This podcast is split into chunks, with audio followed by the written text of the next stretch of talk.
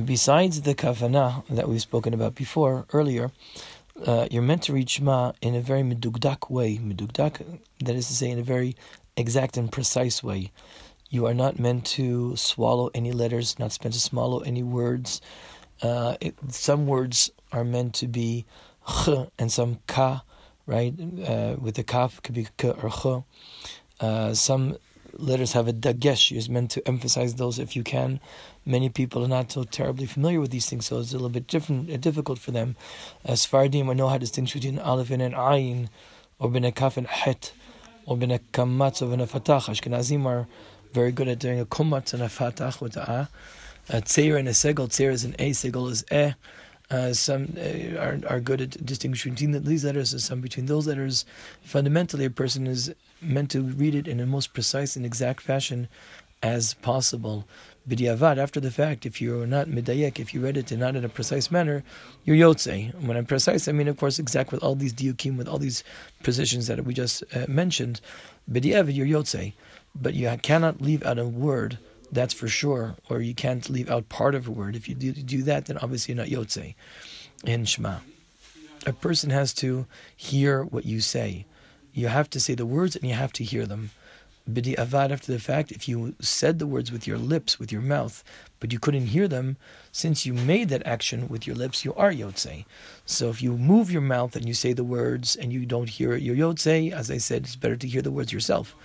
But if you don't even move your lips, you just look at the words in your mahar hair, you think the words in your in your in your mind, you're definitely not yotze.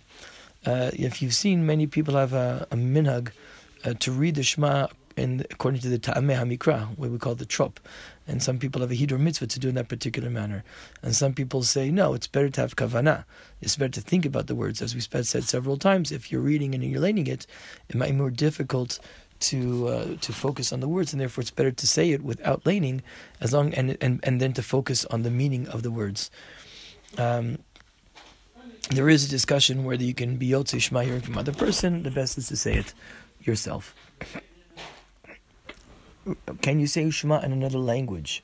So uh, al pidin, if you say you can you can daven, you can say shema, excuse me, and you can say Shmoneh Esrei um, in another language.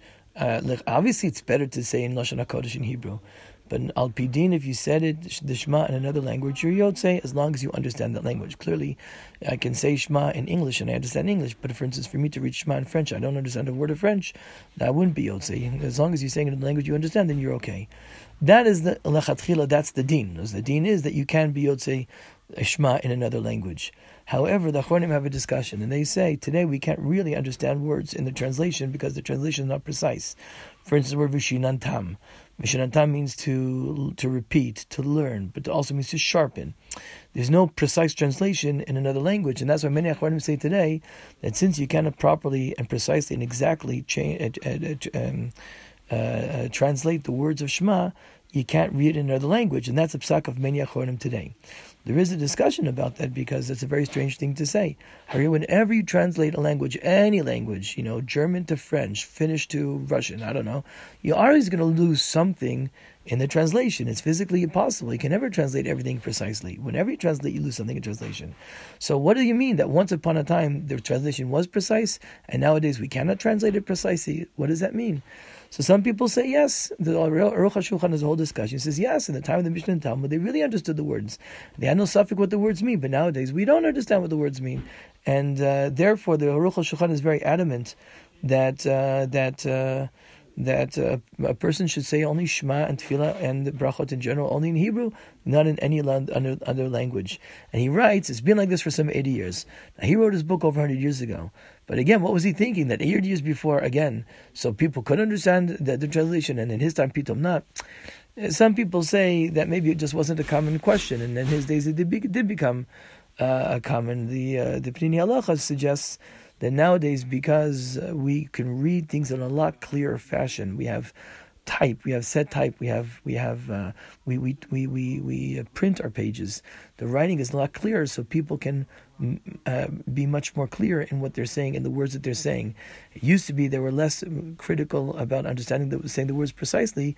They weren't as good as it, and they were thinking about the concepts. And nowadays, and and, and that when you're talking about the concepts, so don't the, the, the, the, translation was more precise. But nowadays, the, the words are easier to say, so you have to be makpid on the words, and you can't translate them, so therefore you can't say it in a translation. The the bottom line is the Achronim are very, very adamant that a person should say Shema in Hebrew, not in any other language. Lemais, a convert, for instance, who wants to say it and doesn't really understand Hebrew, a convert for sure can say it in any language that he or she wants, provided they understand that language.